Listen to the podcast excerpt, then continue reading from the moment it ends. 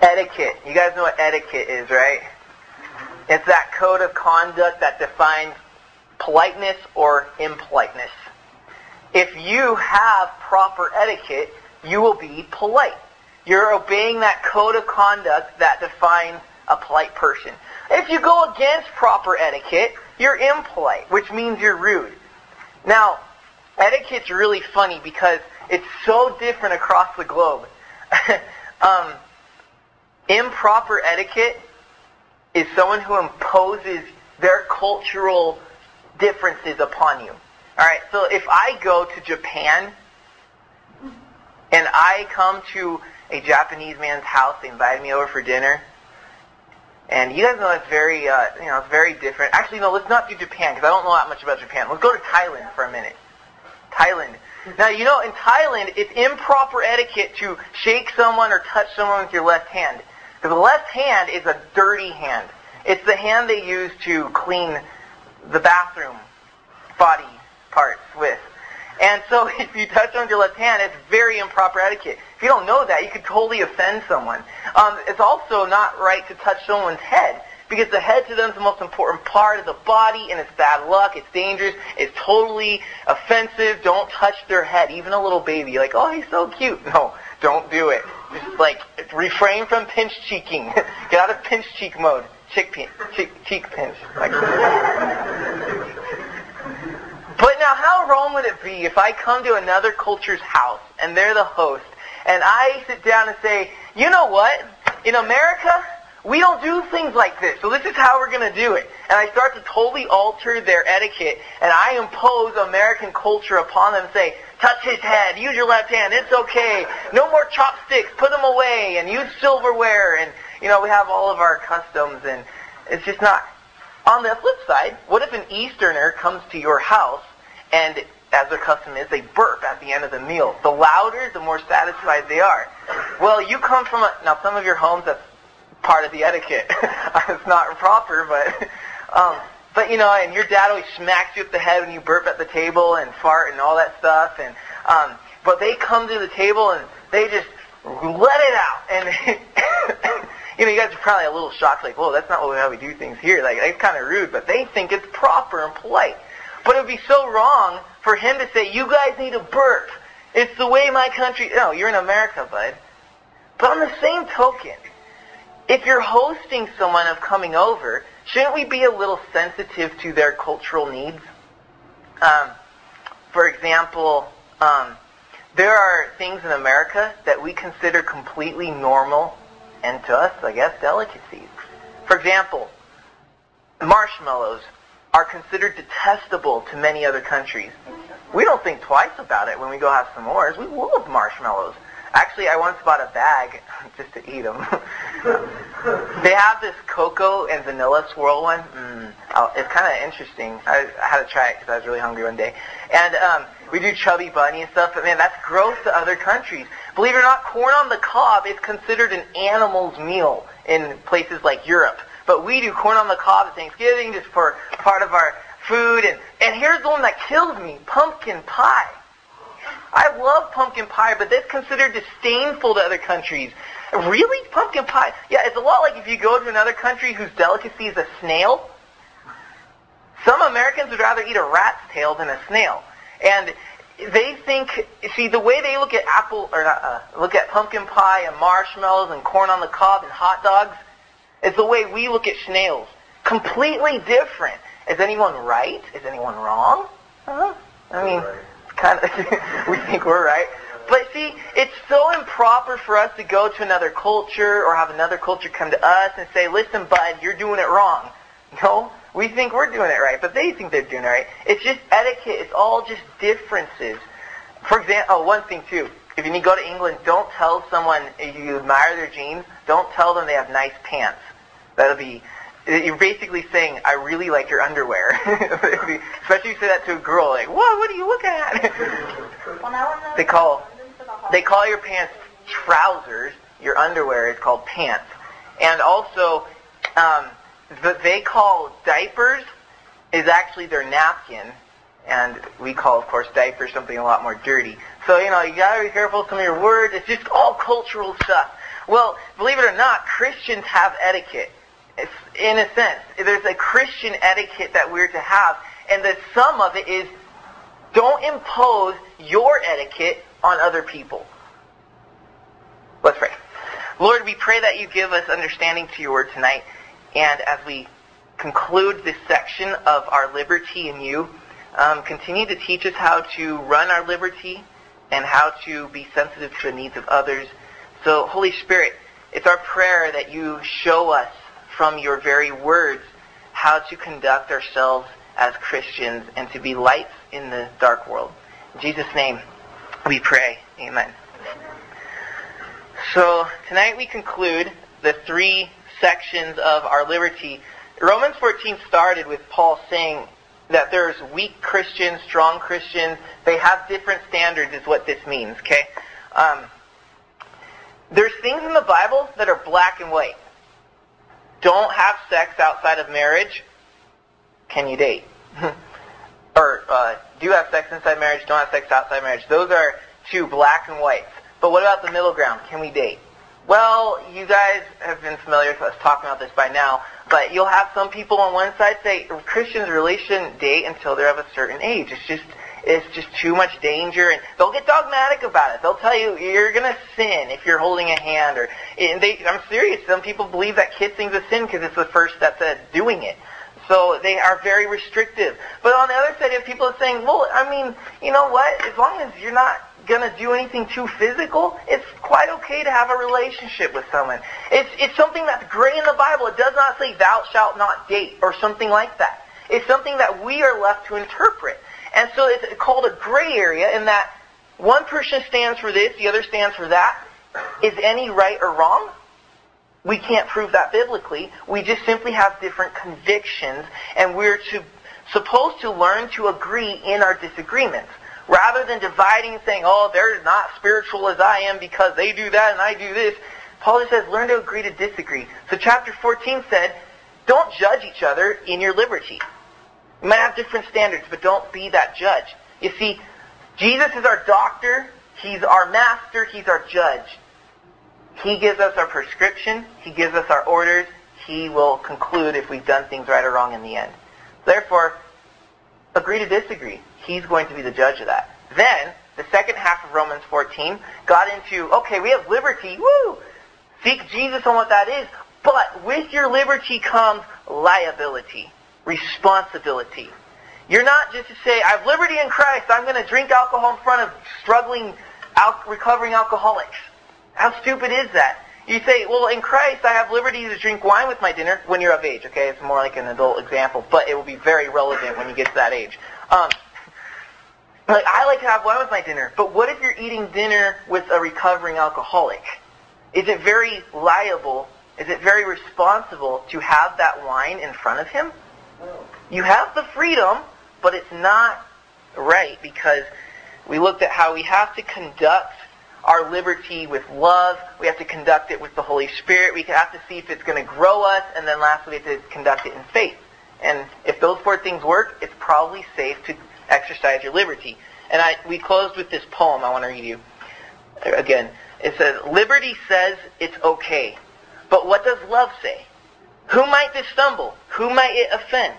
Lord, may I be humble and think of them. So we're to always think of each other in their growth with the Lord before we choose to exercise liberty in the gray areas. Alright? So now tonight, we look at the proper Christian etiquette in our liberty. Why is it that we have a tendency to want to impose our liberty on other people?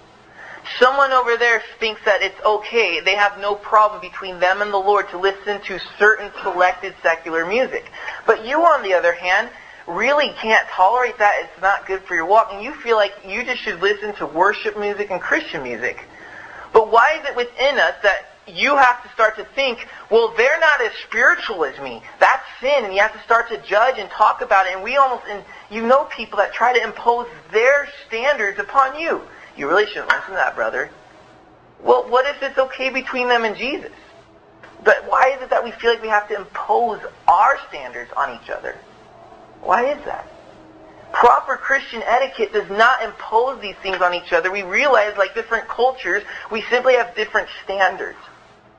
However, before you guys take me the wrong way and say, liberty, no one's to judge me, so I'm going to go watch porn on the internet. You can't judge me, I have liberty. Well, excuse me. You're actually obviously going to the black areas of the Bible that says that's sin. Oh, yeah, okay. Well, then I'm going to watch R-rated movies with very seductive scenes. Liberty in Christ, brother. Well, you're forgetting, quite importantly, 1 Corinthians chapter 10, verse 23, where Paul cautions us saying, hey, Christians, all things are legal. Let me get there. It's going to take me a while, sorry. All things are lawful, but not all things are helpful. Well, I'm going to watch R-rated movies. It's lawful, liberty in Christ. But is it helpful? It's between you and the Lord. All things are lawful, but not all things build up. Okay, I'm going to waste my day in front of the tube and watch MTV. Well, okay. It's between you and God. You have liberty to do that. We're not to judge you. Is it helpful? I would say not. Watching half-naked women getting drunk and all these crazy party animals on TV all day. Um, is it going to build you up? Probably not. Eh, you've got liberty. just say that you're not very wise. but, you know, I mean, there's those things. Think about that kind of stuff. Now, again, maybe I shouldn't go too far and start imposing my standards on you guys, but I think that there's some areas where we just might take too much liberty. Be careful, Christian. But, so, there's that tendency. Why do we have to impose our liberty on each other? You shouldn't do that, or you should be more free here. Hey, relax. You wouldn't go to Japan and tell them not to use chopsticks. Let it go. It's not a life and death issue. It's not a sin and righteousness issue. It's just our different walks with Jesus. So, now he comes to conclude it all in chapter 15 verse 1. says, We who are strong have an obligation to bear with the failings of the weak and not to please ourselves. We who are strong. Now, let me review real quick for you. Who's the strong and who's the weak? Just help me out, brother. Um, sorry. who's the strong and who's the weak? The strong Christian has weak standards, meaning he doesn't find it necessary to bind his walk with Jesus with a bunch of rules because his faith is strong. He knows that he just needs to follow Jesus every day and not really gird his way with, okay, at this time I'm not going to look there because, you know, he's much more looser and free in Christ. Now the weak brother has very strong standards. I'm not going to look at this. I'm not going to look at it. And, like, and some of these things are good, but it, it's very restrictive, and he really needs this because his faith is weak right now, and, and he's really trying to guard himself. And so Paul says, you, who have a lot of liberty, you strong brothers, bear with the weak ones. Don't start to shove them around and say, liberty, come on, get with it. Maybe they're not ready. It's kind of like the two travelers who were out in the woods, and upon their path, they stumbled in front of a bear. Ooh, a terrible bear was on its hind feet. It towered over them. It started roaring, and they, they were terrified. Well, one of the travelers scampered off and started climbing, crawling up into a tree, and he thought he was safe, and he, and he jiggled up there and hid. And, and then the other one was not as quite as fast, and he wasn't quite as athletic, and couldn't climb the tree, so he, he decided to, I'm going to play dead. So he lays down dead on the ground. And the bear comes along, sniffing, and he now he comes to the body on the ground, he sniffs it, he looks over it, and he decides it's just a dead corpse. So I'm going to move on. And so he moves on. And I'm terrified. Just, whoa. He, wide-eyed, the guy comes down out of the tree and comes to his partner and says, oh, what did the bear whisper to you when he's hovering over you? And, and the guy on the ground said, oh, he told me next time I go traveling, not to go with a friend who's going to abandon me the first minute of trial and tribulation. And yeah, you know what? That's so true. Paul says, hey, bear, get it, with the weaker brothers. Hang in with them. Don't just say, ah, sorry, sucker, I have liberty in Christ. I'm going to go do my thing, and you just, you know, don't follow me or don't be stumbled by me, but you'll get there one day. Paul says the opposite. Don't please yourself. Please them. Bear with them. Don't abandon them. Hang in there with them. Help them through it. So in verse 2, Let each of us please his neighbor for his good, to build him up. For Christ did not please himself, but as it is written, this is from Psalm 69, the reproaches of those who reproached you fell on me. Now, he's quoting David and applying it to Jesus Christ. Jesus, while on the earth, walked in liberty. While the Pharisees had these strict restrictions on the Sabbath, Jesus said, ah, no, I understand the purpose of the Sabbath. I have liberty. You see, and he would heal people on the Sabbath. Like that man with the withered hand in Matthew 12. As Jesus had stretched it out to me in the synagogue on the Sabbath, the Pharisees huddled around and brooded and started thinking, ooh, if he does this, we're ready. We got him. And they're thinking he's going to do it. And the man with the withered hand stretches out his hand and Jesus restores it as whole as the other. And everyone says, wow, oh my gosh, it's a miracle. But the Pharisees, I can't believe he worked on the Sabbath. And they said, and you know how that Jesus, everywhere he went, they were, they were all around. Jesus was going through the fields with his disciples and they were hungry. But it was a Sabbath day, and they plucked some grains of corn and they ate it. And what you had to do to eat the the wheat, the corn, if you had to kind of rub off the chaff so you have the kernels and then eat it, that was work. You were working for your food. And so the Pharisees pop up with their binoculars and all their face, you know, camouflage out of the weeds and say, Aha! We knew you would do it! And he's like, I can't get away from you guys. But see, he always walked in liberty because he understood the Pharisees were the weaker brethren. Really? Yeah, the people of Israel would have seen them, wow, they're so spiritual. No, they're the weaker brethren. They had strong restrictions. They said, we don't want to break the Sabbath, so what we'll do is we'll put rules on the Sabbath. Kind of like Eve in the garden. God said, don't eat of the fruit of the tree. But Eve said to the serpent, oh, God said we can't touch the fruit of the tree. God didn't say that. He just said don't eat it. But Eve added to his rules. She made it more restrictive because she was a little weaker in the faith. And the Pharisees do the same thing. We don't want to break the Sabbath, so this is what we'll do. Rule after rule after rule. You can't walk more than 3,000 feet from your house. You can't kindle a fire. You can't do any work. If you're, you know, got an injury and Jesus wants to heal you, sorry, it's going to be work. And all these strict restrictions. Why? That's the whole point. They were weak, the weaker brothers. And Jesus demonstrated liberty. But their reproaches came upon Christ. And Christ tolerated it for us. And, and, and Paul here says, hey, verse 2, let us please your neighbor. Build him up. It's not all about your liberty. Think about it. Are you going to stumble someone? We need some liability here. We need to please each other. What does it mean to please? Well, the Greek talks about accommodating. That's a lot more picturesque, isn't it? We're to accommodate the weaker brethren. So if they're having trouble with what you're watching or what you're listening to, hey, is it worth stumbling them over? Christ died for them. You can get over it. Jesus took a lot of reproach from the Pharisees and from man. They crucified him. He didn't please himself. He lived to please us. And he took that reproach. Don't you think that we can just give up a liberty here and there for each other? He went to the cross for us. Jesus never lived to please himself. He lived to please people. When there were lepers, he didn't hesitate to touch them. When there were sinners, he didn't hesitate to eat in their houses. He didn't judge people. He, he was very liberated.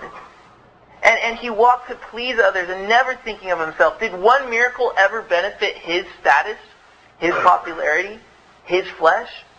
Not a single one. And this is our example. In our liberties, walk as Jesus walked.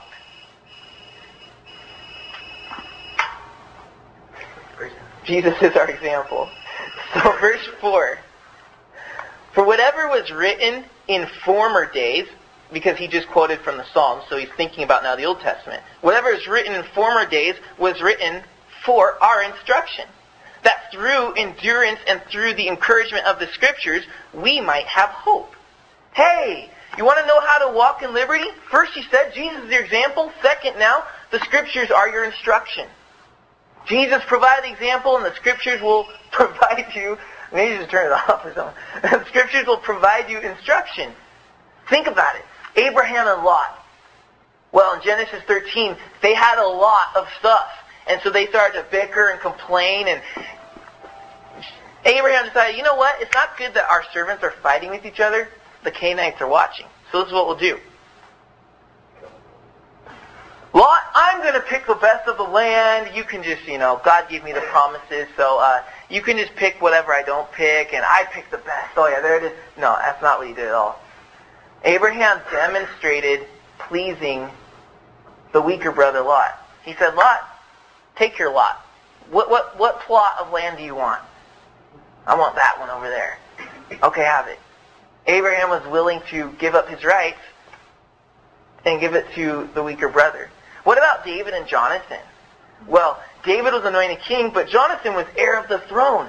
Yet how often we see Jonathan befriending David and helping David survive, knowing full well he was giving up his own throne and that David was the called one. He, he, gave up his rights. So eh, here we have examples in the scriptures. Jesus, our example, scriptures instructing us, hey, and just like Moses, gave up the pleasures of Egypt to be with the people of Israel and to lead them out. So you guys, we can do this. We can give up some liberty to help another brother grow. We can please them. Proper Christian etiquette, indeed. Verse 5. May the God of endurance and encouragement grant you to live in such harmony with one another, in accord with Christ Jesus, so that you may with one voice, one voice glorify the God and Father of our Lord Jesus Christ. So what happens is the scriptures encourage us. And they help us unite together as one. We might be so divided.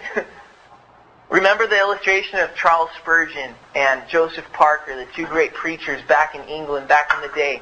They were divided over their issue. Well, smoking cigars is unspiritual. Going to theater is unspiritual. And their, their disagreement got in the newspapers even. But we're to agree to disagree, but the scriptures help us. The scriptures help bring this unity. As we come together and we're like, hmm, I don't necessarily agree with Tim. I don't necessarily agree with Jaden. But as we sit here and we listen to God's word, we both say, yeah, but we both agree on the word. And that's what's important. You see, we must keep the main thing the main thing. And that's the main thing. Just keep Jesus the center in the middle, and we can all agree on the word. So let's be there and united in that. It's a, um, I remember going to the symphony with Brittany um, a year ago. I like, I love the symphony. I know you, like rock concerts are exciting and all, but it's just something so pure and organic about the symphony to go every now and then. And we went, and in the very beginning, it's such an eerie, weird. I don't know if you've ever heard this. It's a weird sound. Everyone's just fiddling around on their violins and their oboes and their violas and whatever all those things are called, and they're all just and the pianos and everything. Everyone's just kind of fiddling around practicing, and that clash of music is just such a weird sound. But then, when the conductor comes up, they stop. Everyone stands, everyone applauds, the conductor is there, and then he starts the music, and all of a sudden, everyone is playing in unison. It's like one voice glorifying, well, sometimes it glorifies God, sometimes it's just glorifying music, but it's one voice just beautiful, one harmonious sound. And you, you can scratch your head and wonder, how are they so unified? There are like 50 pieces down there, like 12 violins, and they all have like one side, like first violin, second violin. I hope I don't mess all this up. I'm in front of musicians, like nerve wracking. but like all these different parts, and it's like, wow, they're all playing together. How they sound so good. And then you see on the music stand in front of them, sheet music. and you say, ah, that is how this diversity, these different parts can all come together and sound the same because they're following the same piece of composed music. Some guy wrote this for them and they're following the notes. And though these have a different role to play, these have a different sound, they're unified. Christian, the Bible is our songbook. You might have a standard here, a standard there, but as we go to the Bible, we all become unified. It's when we start to stray from the love of the scriptures that we start to become our own scripture and we decide what's right and wrong. Why impose that on each other? The scriptures bring us the unity. And so, in verse 7, therefore, welcome one another as Christ welcomed you for the glory of God. How did he welcome us? Just as we are. Just as we are. Welcome each other in the same way. Don't try to fix each other, then I'll accept you. No, just as you are. Let love just change people. Let them grow in Christ. Let him be their doctor, their master, their judge. Accept him as Christ accepted him. So now verse 8 through 13, which is where we'll stop, is um, explaining how Christ accepted us. So verse 8 says, I tell you that Christ became a servant to the circumcised. Remember, circumcised are Jews. To show God's truthfulness in order to confirm the promises given to the patriarchs. And in order that the Gentiles might glorify God for his mercy. God sent Christ to be a servant to the Jew. Why? It said for two reasons. First, to fulfill the promises of the patriarchs. He promised Abraham, hey, from your seed is going to come the Messiah to bless you and the world.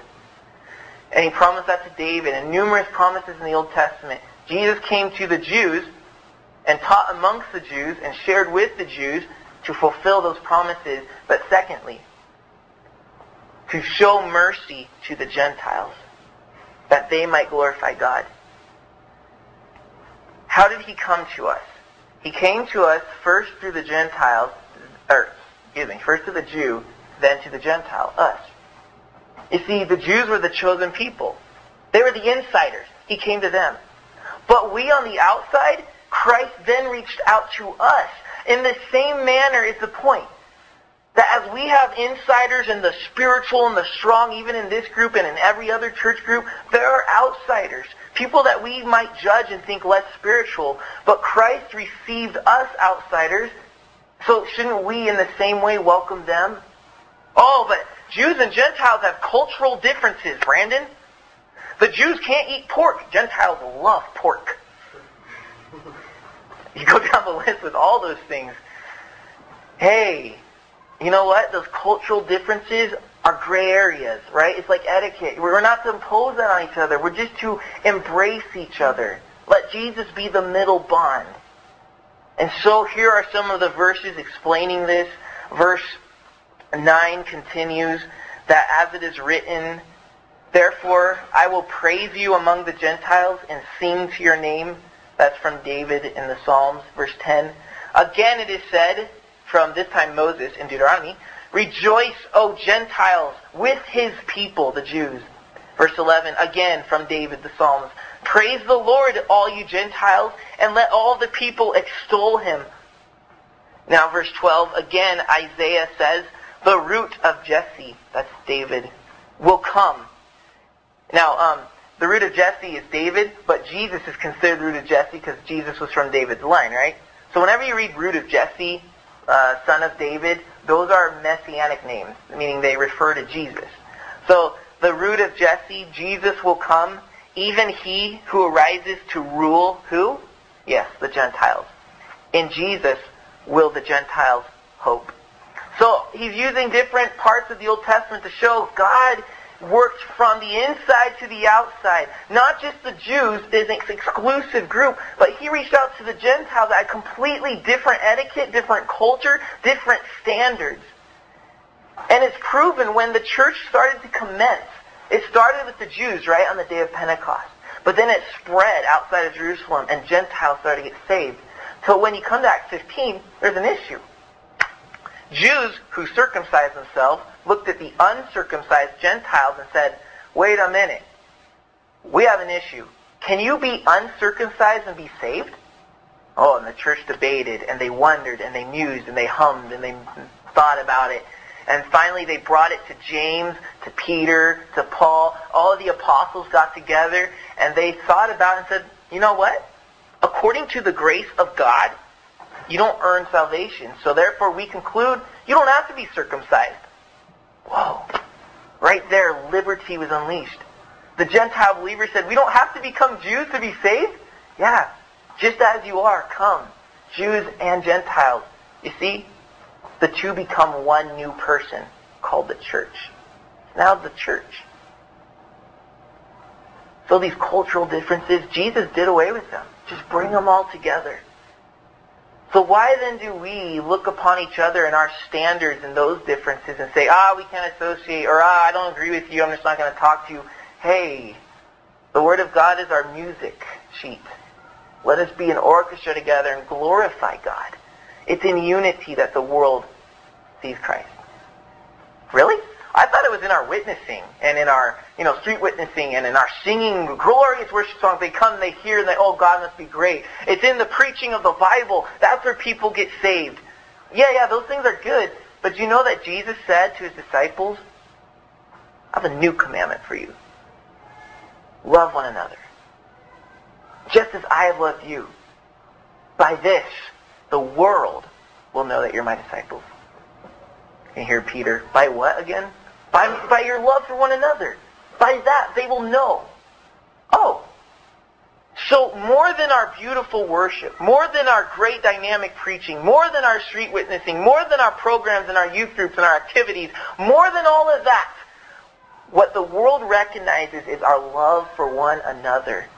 And if the Jews and Gentiles can be reconciled in Jesus Christ, you and I can be reconciled. We can lay our standards aside. We can lay our etiquettes, if you will, aside. Cultures can come together, and Christian etiquette can come together and say, ah, you know what? We don't see the same way on music. We don't see the same way on dating. Uh, we have different thoughts about smoking and all of the things you can go down the line, bikinis and Halloween, and remember all that list we talked about two weeks ago. All these issues, you know, we may not see the same way. But proper Christian etiquette tries to be hospitable, and it tries to make each other comfortable. We don't impose our culture on other people, so why should we as Christians? You see, if you look at verses 1, 2, and 3, there's this common word in there.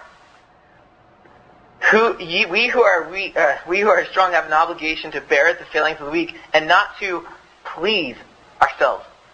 Let each of us please his neighbor. Verse 3, for Christ did not please himself. Is that not what they teach us in American etiquette? What do you say, darling, as a mom instructs her kid? Please. We always teach each other the word please. It's proper etiquette in America. It's not any different in Christian etiquette. Please. Yes, please each other. Look at verse 7. Therefore, welcome one another. That word is used um, in other contexts to mean bring someone into your house, to be hospitable. Welcome them, receive them. Make them feel comfortable as strangers. Hey, Christian etiquette. We're to receive each other just as we are. Please them. You see, Christian liberty says, you know what? I have my rights, but I will never let it stumble a brother. And we might disagree, but we're going to agree. Christian etiquette never imposes its standards upon others. So why do we judge?